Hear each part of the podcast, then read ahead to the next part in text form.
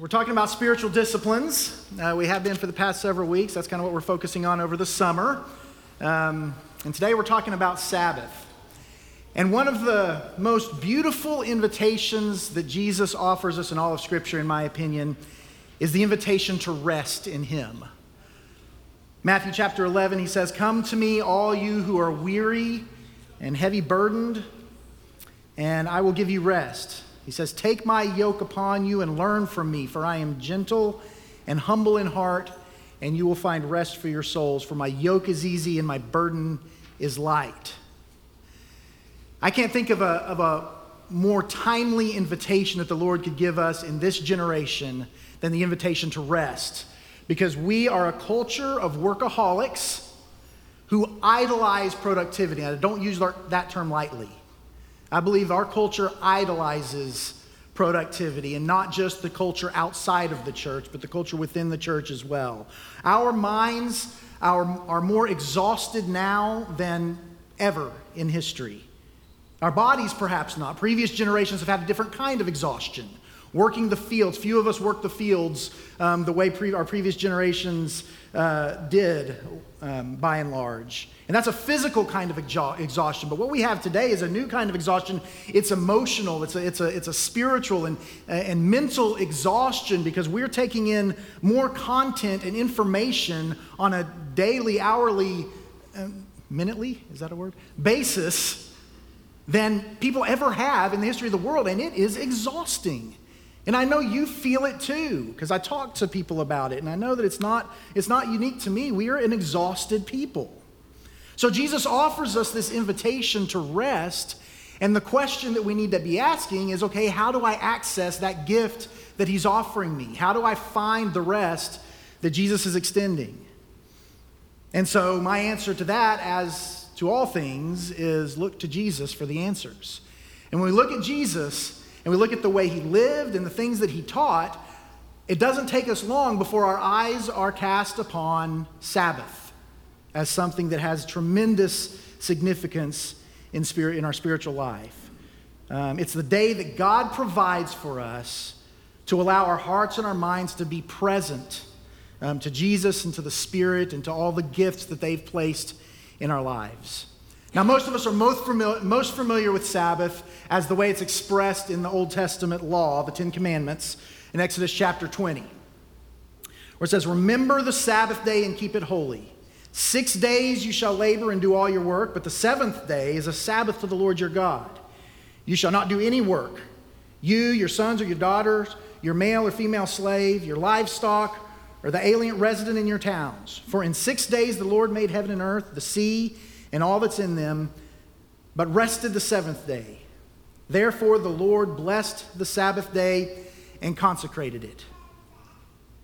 Okay, so that's where we're most, where most people are familiar with the concept of the Sabbath. But what I want you to understand is this isn't just a relic of the Old Testament law.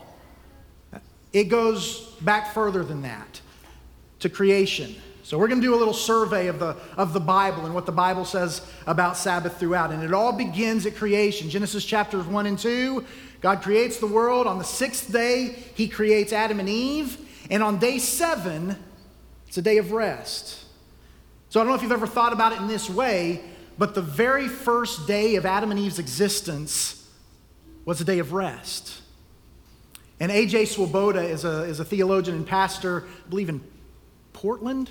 Uh, I'm drawing a blank there, but he has a he has a wonderful book that I've been reading through called um, Subversive Sabbath. And one thing he points out is that this is probably the first glimpse in all of Scripture of the gospel, the basic message of the gospel. He, they were created, and the very first day of their existence, before they had worked at all, before they had done anything to quote unquote earn the rest, God gives it to them out of His love. That's the picture of the gospel. God always extends to us rest before we're expected to work. He extends us the offer of rest, the offer of blessing, the offer of, um, of joy. And He says, "I made this. This is good. This creation that I've placed you in, it's good. So enjoy it. Before you do anything else, enjoy what I've made and what I've surrounded you with." That's the gospel. So, so the Sabbath didn't just come with the, with the giving of the Ten Commandments at Mount Sinai. It literally is built into creation. We were created to need rest.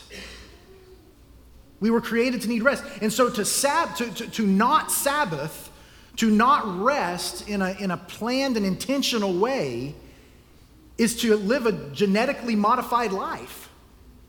It's to live a life that's separated from what we were created to be.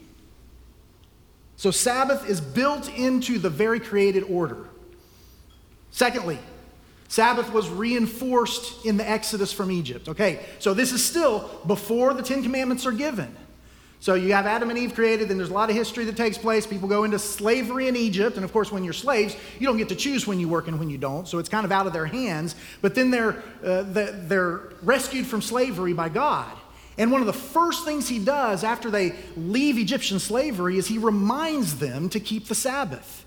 Exodus chapter sixteen is the, is the story when manna falls from heaven. The people don't know where they're going to get their food. God says, I'm going to provide for you. He sends manna from heaven. They don't know what this substance is, but they're going to, but, but it sustains them, and they eat it. And, and he sends it every day to them, and he tells them, gather only enough for one day.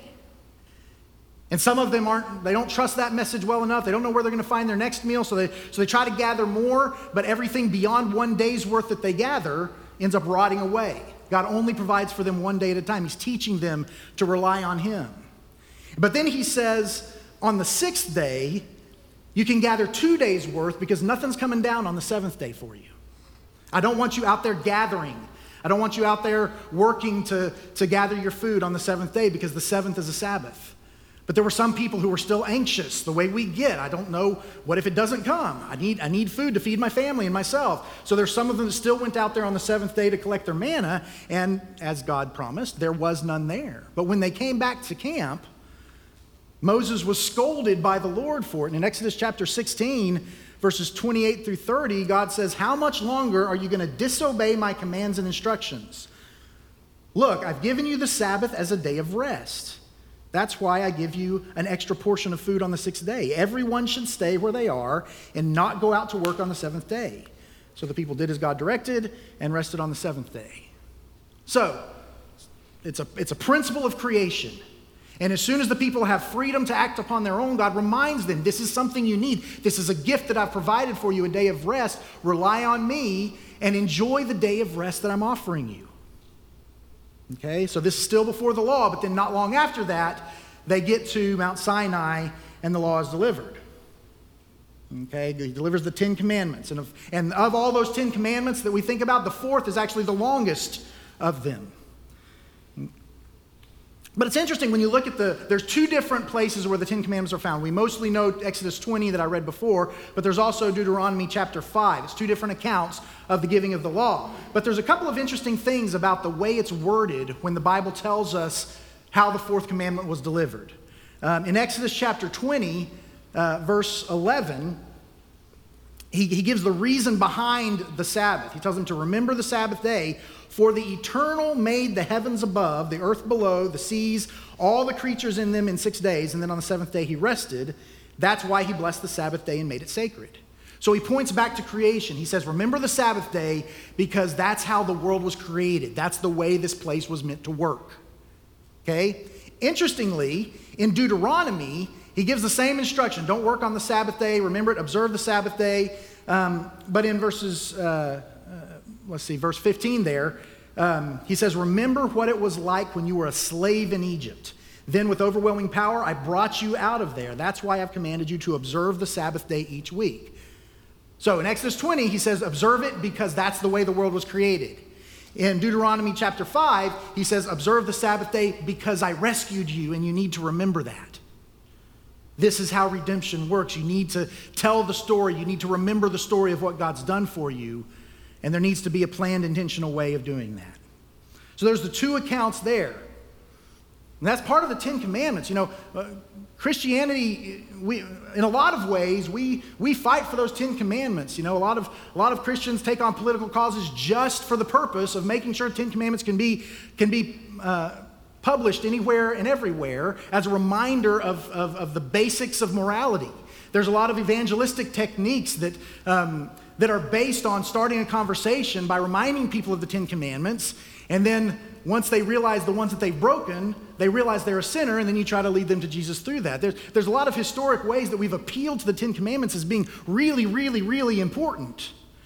But I've come to be convinced that we kind of give the Ten Commandments a little bit of a, a little bit of credit when all we really believe in is nine commandments. Because they don't all matter in the same way to us, by and large. Because, you know, we wouldn't argue at all that idolatry is something Christians should not participate in. We need to obey that command. It's not a relic from the Old Testament past. It's not something Jesus nailed to the cross. Idolatry is still, still wrong. Honoring your father and mother. Don't murder. Don't commit adultery. All of these things, we would stand by those one hundred percent. But when it comes to the Sabbath, suddenly we find ways to rationalize, and we'll say Jesus nailed that to the cross. That's a part of the Old Testament law. That's not something we need to take as seriously. In fact, we even structure our churches around a hostility to the Sabbath, around breaking the Sabbath, because most pastors, I guarantee you, if Thad or Scott were to come in and we found out that they had been worshiping idols or committing adultery or stealing or anything like this, they wouldn't be pastors much longer. Hopefully we would be pastoral towards them and try to lead them back to the Lord, but they probably wouldn't be pastors much longer. But in a lot of churches, if a pastor breaks the Sabbath, they're probably getting a raise because they're much more productive. They're going to get a lot more done with that extra day of the week to work on. And so you end up having a lot of pastors that get burnt out and don't stick stick with ministry for very long because there is no rest. So we structure our churches around breaking the Sabbath. I don't know that it's intentional, but it's cultural. We, it, we, we, we have taken on the values of the culture that surrounds us in the church. But it's, it's one of the Ten Commandments, and it's no less important than any of the others. Um, so throughout the Torah, throughout the law, there's there's explanations given as to what this looks like to remember the Sabbath day and keep it holy. And so there's there's instructions telling them that they can give sacrifices, they can sing psalms, they can even uh, the royal guard can be changed during on the Sabbath. But nobody's to gather food, nobody's to plow or reap, no one's to start fires, no one's to chop wood. There's there's some specifics given throughout the throughout the law on how the Sabbath is to be to be remembered. And in Exodus chapter twenty-three and Deuteronomy chapter fifteen, we even find out that the Sabbath extends not just to the hu- to humans and what we need, but it's something, since it's a part of the created order, it's something that nature needs as well. Because in, in those two chapters, um, we find out that every seven years, the fields are to be given a sabbatical year. Even nature, even the creation needs rest. And so they're instructed to do that. So it's a part of creation. It was a part of, of, of the life of God's people prior to the giving of the law. It's a part of the law that was given. And it's a part of what the prophets taught as well. In fact, the prophets in the Old Testament invoked the fourth commandment more than any other commandment, any other of the Ten Commandments.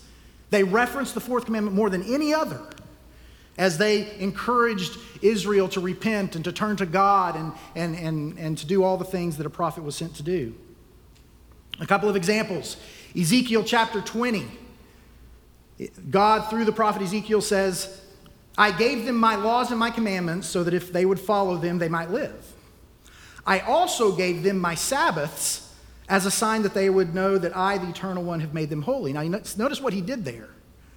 He put on equal footing all the law, of command, law and commandments as one entity and the Sabbath. So he lumps all of them in once, but he feels the need to mention the Sabbath separate from all the others as a special thing that they need to focus on. So he equates the Sabbath to all of God's other, other commandments. Jeremiah, it was a really long quote, so I didn't, I didn't include it as a slide, but Jeremiah chapter seventeen, about half of the chapter, Jeremiah is telling them that the fate of Israel depends on their ability to keep the Sabbath. And then Isaiah chapter fifty-eight, there's a similar message that's being given. Isaiah, or God through the prophet Isaiah, says, "If you refrain from trampling the Sabbath, from pursuing your own interests on my holy day, if you call the Sabbath a delight and the holy day of the Lord honorable, if you honor it, not going your own way, serving your own interests, or pursuing your own affairs, then you shall take delight in the Lord, and I will make you ride upon the heights of the earth. I will feed you with the heritage of your ancestor Jacob, for the mouth of the Lord has spoken." So he paints the picture there of Sabbath being the primary decree of God. Um, and it's linked to the salvation of their nation.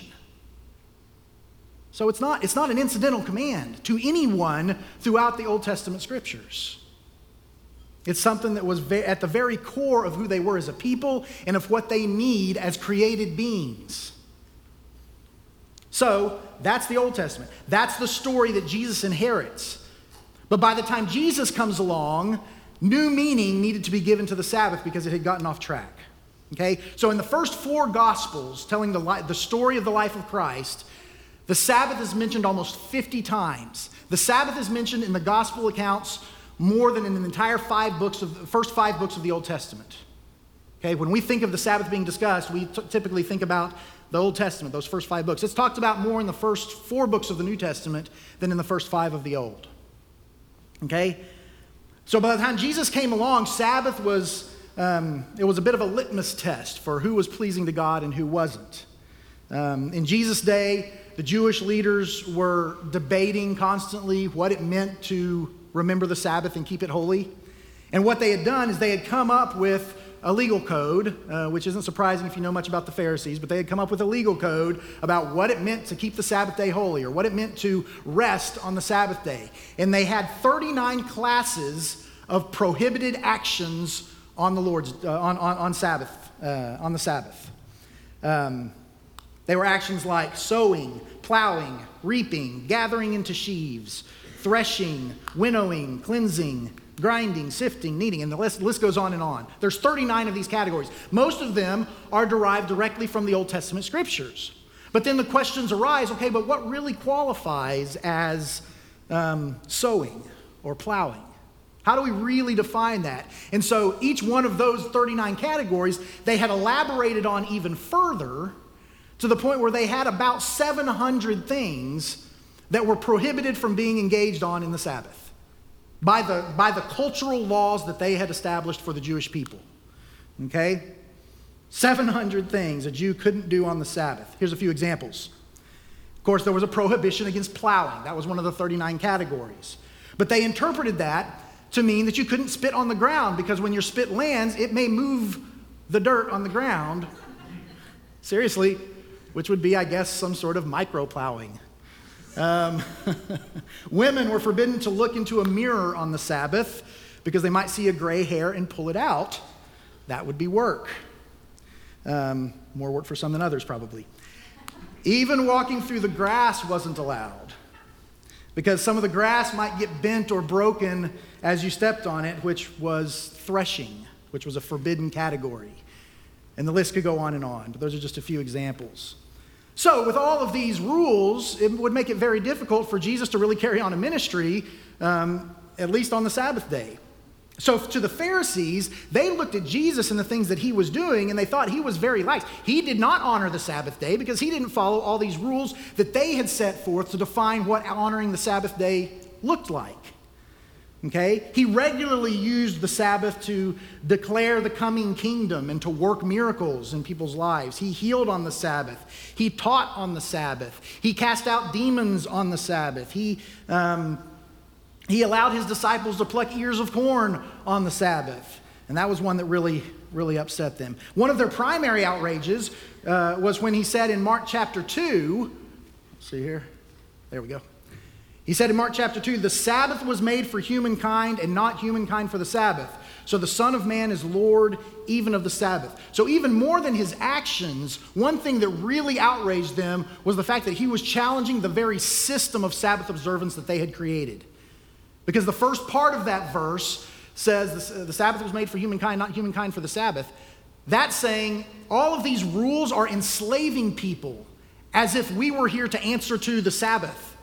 But the Sabbath was given to us as a gift from God to enrich our lives, to strengthen us, to, to, to help our walk with God. So the first part of that says that. And then the second part of that verse, he says, "So the Son of Man is Lord even of the Sabbath." Now, he really didn't like that because he was referring to himself when he said that. He says, I'm, I'm Lord of the Sabbath. So he addresses the way that they had misused and abused the Sabbath, but he never broke the Sabbath. He never revoked the Sabbath as if it were an old dead tradition.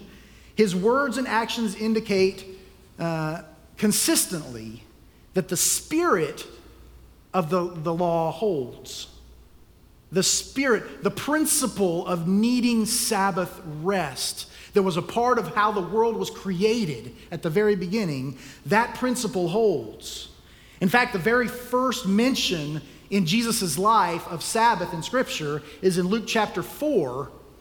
It says, when Jesus came to Nazareth where he had been brought up, he went to the synagogue on the Sabbath day, as was his custom. Okay, so if you're wanting to know how to access the rest that Jesus offered, look at the life that Jesus lived. And his custom, his, his normal way of acting on a, on a day-to-day basis was to observe Sabbath. Okay? So Jesus observed the Sabbath, but he didn't leave it the way it was, because when Jesus touches something, it's never the way it was before after he touches it. So when Jesus comes, he's observing Sabbath, but he gives it a new, higher meaning, because now that the Messiah com- has come, Sabbath now points in two directions. Previously, the Sabbath was all about looking back to creation and looking back to the Exodus, looking back to when God redeemed them from slavery in Egypt.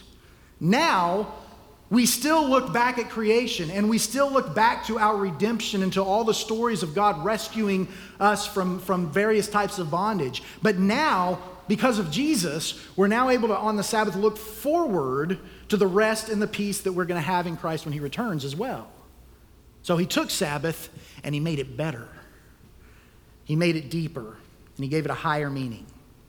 So that's a that's a kind of a, a look quickly at what the what the scriptures say about Sabbath. Okay? But the question that always comes up is, all right, how do I do it?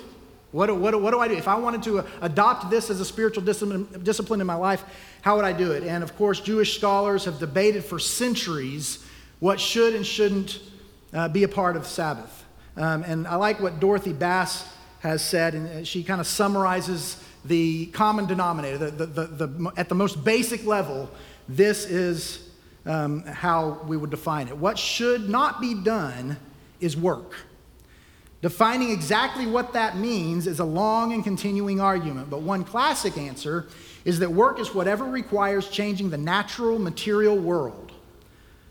All week long, human beings wrestle with the natural world, tilling and hammering and carrying and burning. On the Sabbath, however, Jews let it be. They celebrate it as it is and live in it in peace and gratitude. Humans are created too, after all, and in gratefully receiving the gift of the world, they learn to remember that it is not finally human effort that grows the grain and forges the steel.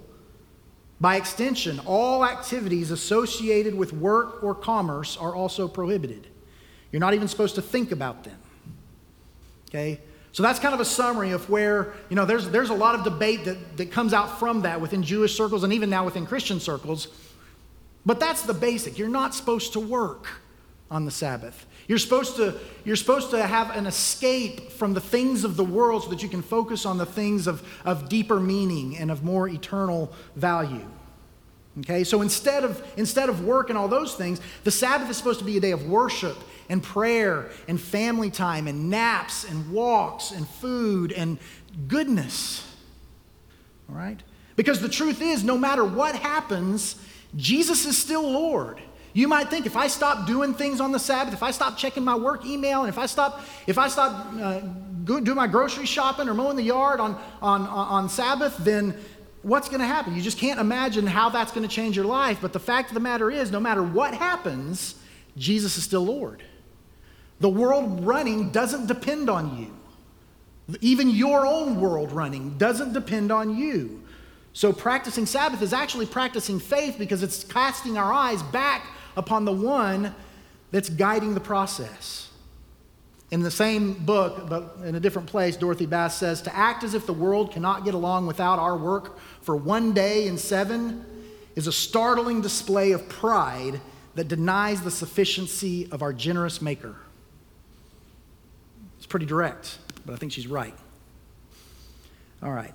So that's the basic level of, of kind of how to understand what Sabbath is. Let me kind of tell you what a traditional Sabbath might look like um, in a traditional in a traditional household. Officially, Sabbath would begin on Friday night at dusk when the appearance of the first stars appears in the sky. Um, and traditionally, the, the family would usher in the Sabbath by lighting two candles. They would kind of welcome it. They would they would have two candles, perhaps at the perhaps at a dinner table. They'll set two candles up, and the reason for the two candles is a couple. There's a couple of reasons.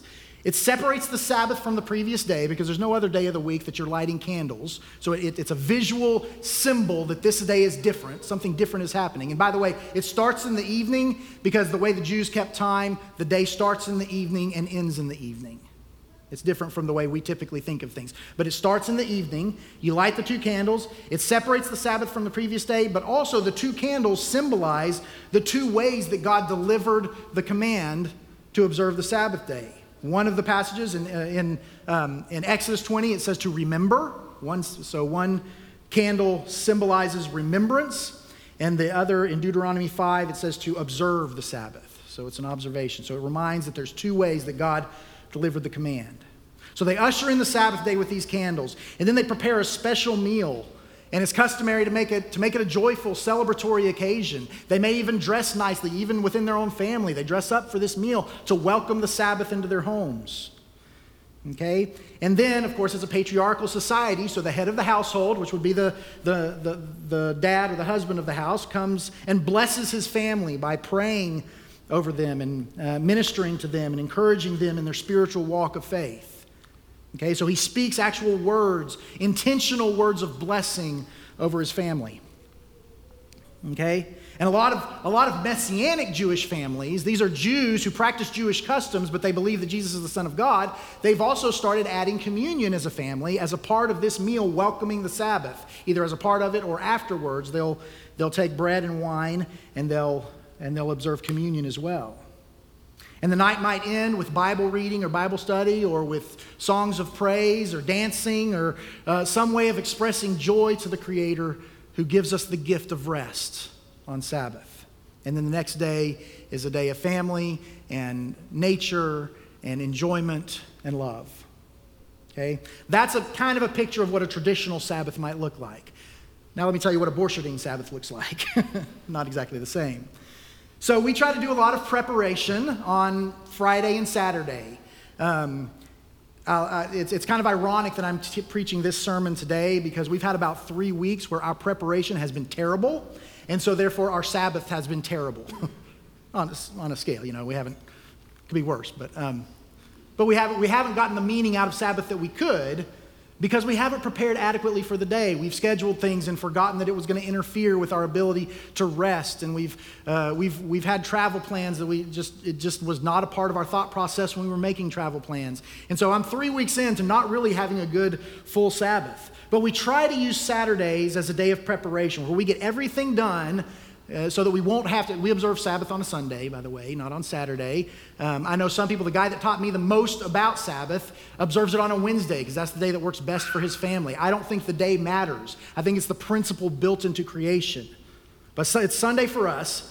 And so we prepare on Saturday. We try to get all the grocery shopping done, at least enough to get us through the weekend. I try to make sure I get the, the yard mowed on Saturday so I don't have to worry about it on Sunday. Um, try to make sure the kids get the homework, get their homework done so that on Sundays we can be together and we can rest and we can enjoy the things, the gifts that God's given us in, in our lives. So it all starts with preparation.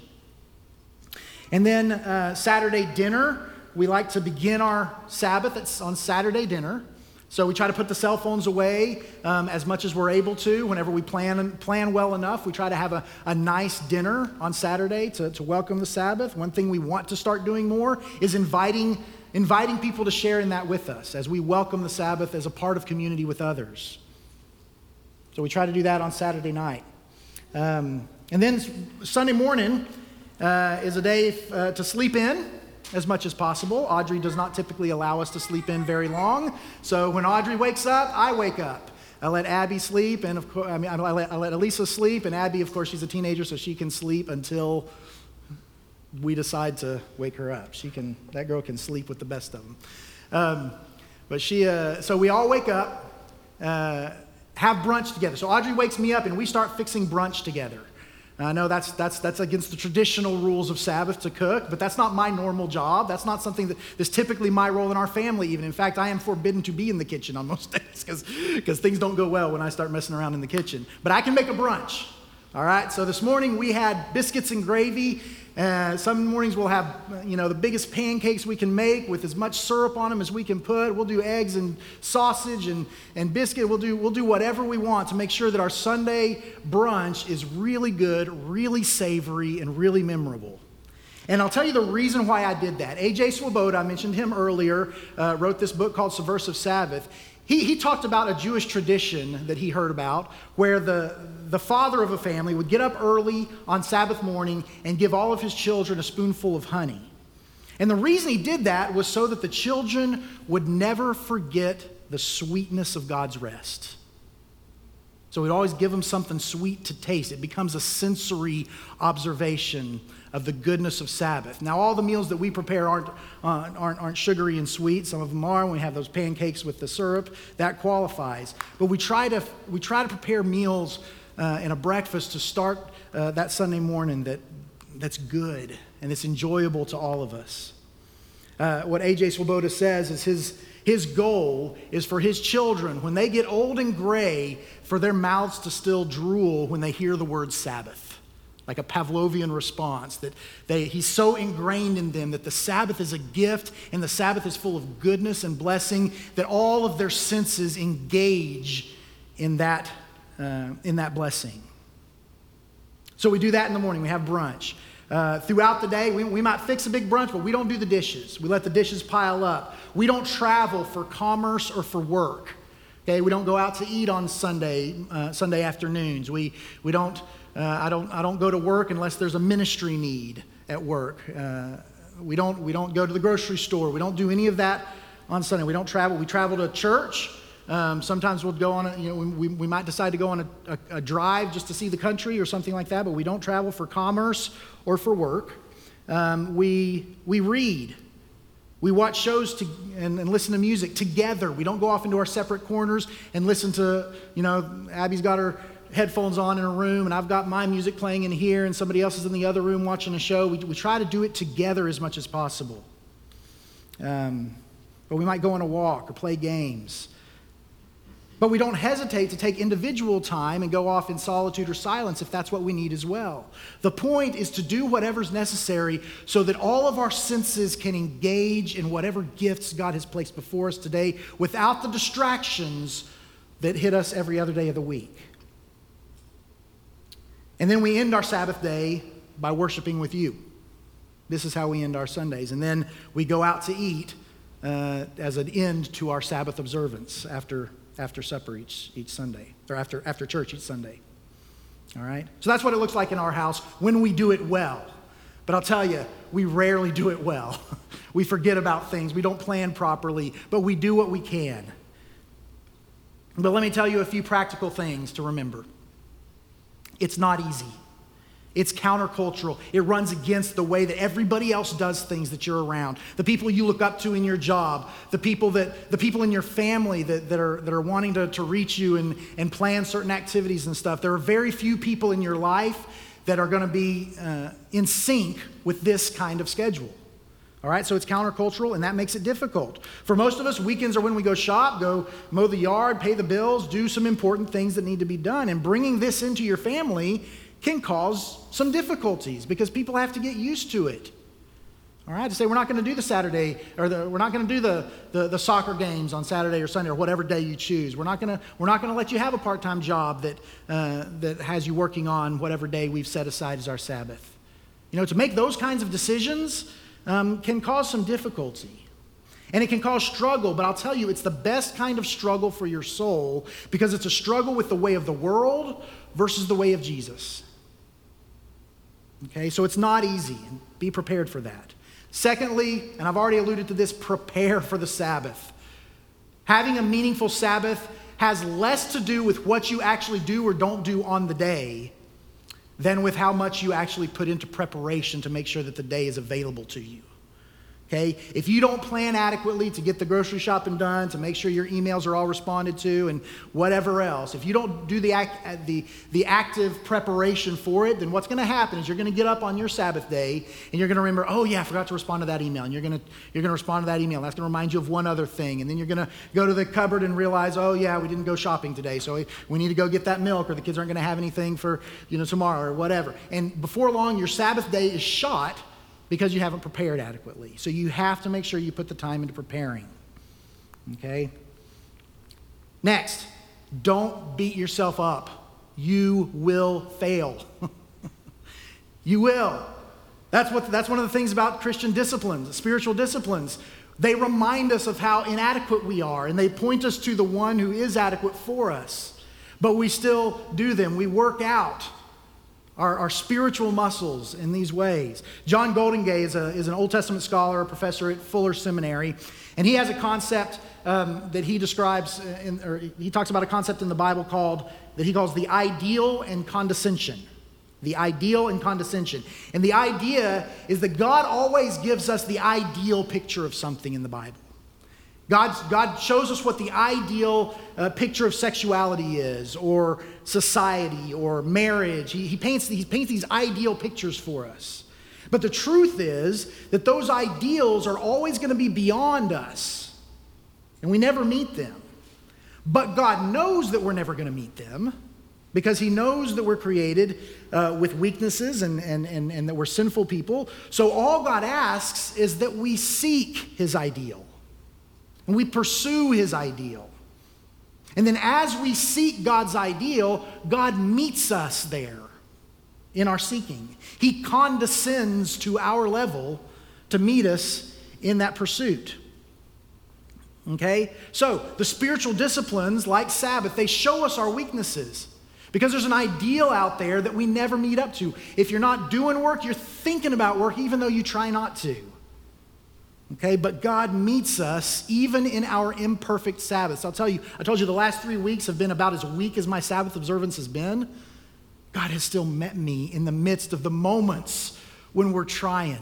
We're trying to pursue rest. I'm, I'm actively choosing to set the cell phone aside and engage with my children. And in those moments, God meets me, even if the rest of the day I've been, I've been doing a really bad job of it.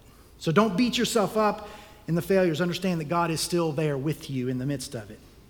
And there's one other point that I wasn't sure where to place this in the sermon, but, but I think it's an important point to make.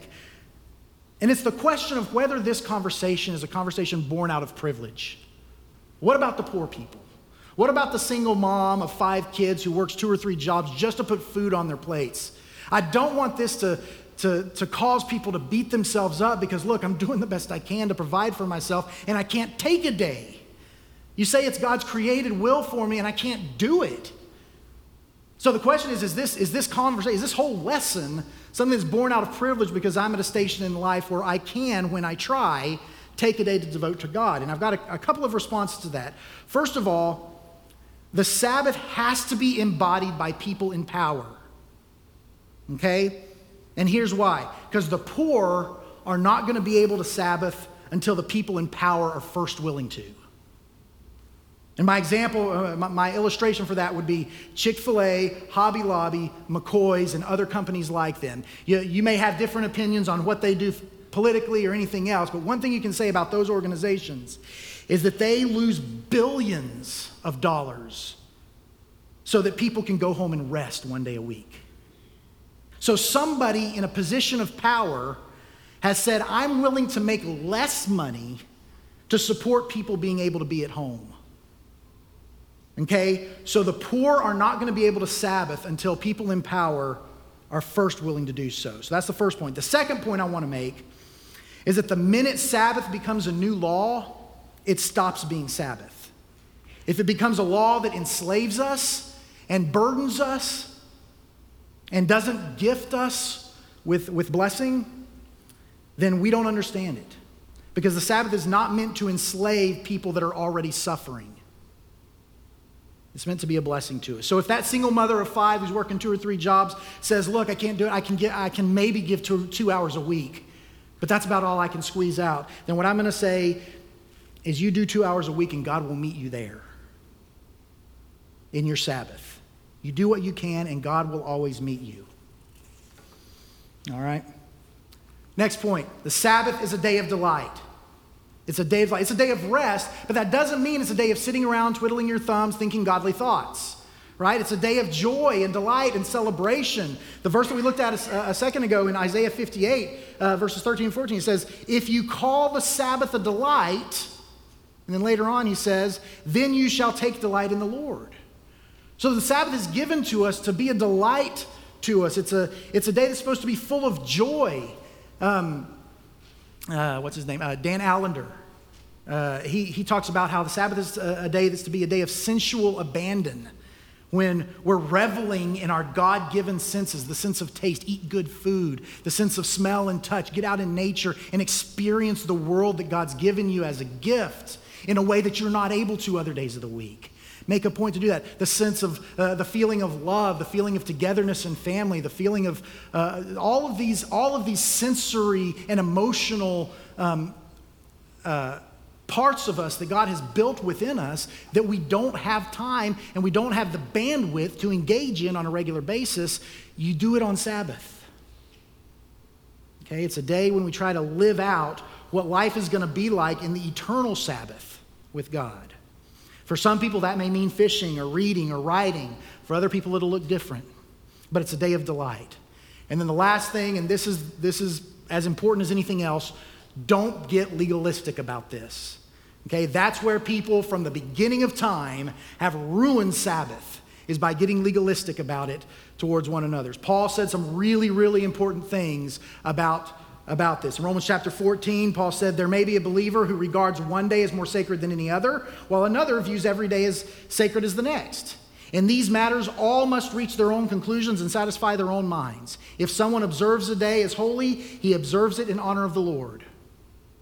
Right? In Colossians chapter two, he says, don't let anyone stand in judgment over you and dictate what you should eat or drink, what festivals you should celebrate, or how you should observe a new moon or Sabbath days. All these are only a shadow of what shall come. The reality, the core, the import is found in the Anointed One. Okay? So while we need to agree, we need to understand that the Scriptures teach the Sabbath is a part of how you were created.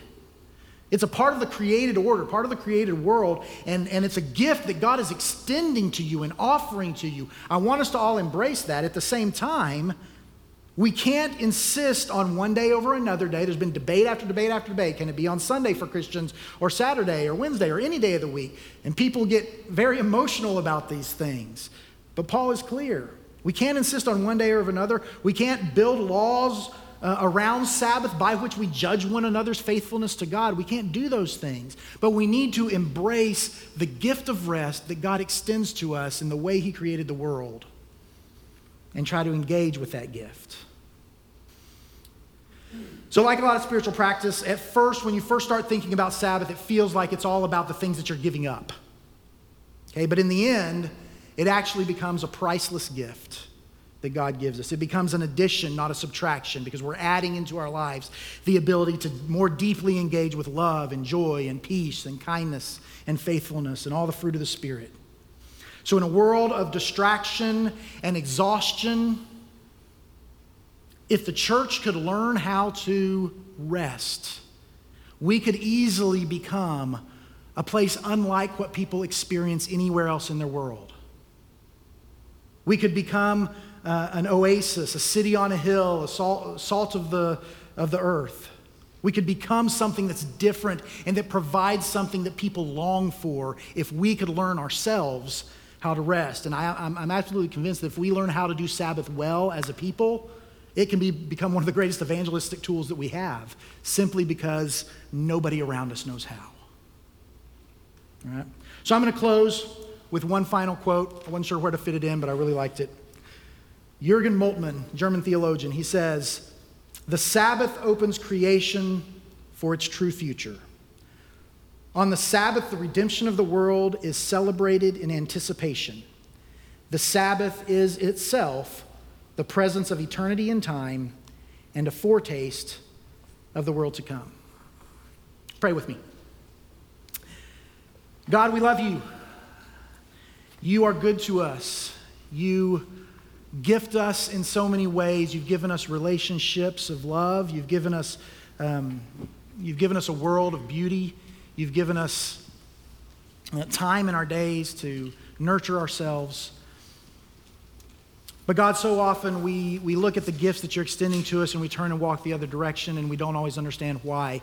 And so I pray that as we look at the gift that you're extending to us of rest, that we will see it, that we will understand how deeply we need the gift of Sabbath, and that we will wrap our arms around it and engage with it and understand the true beauty of the gift that you offer.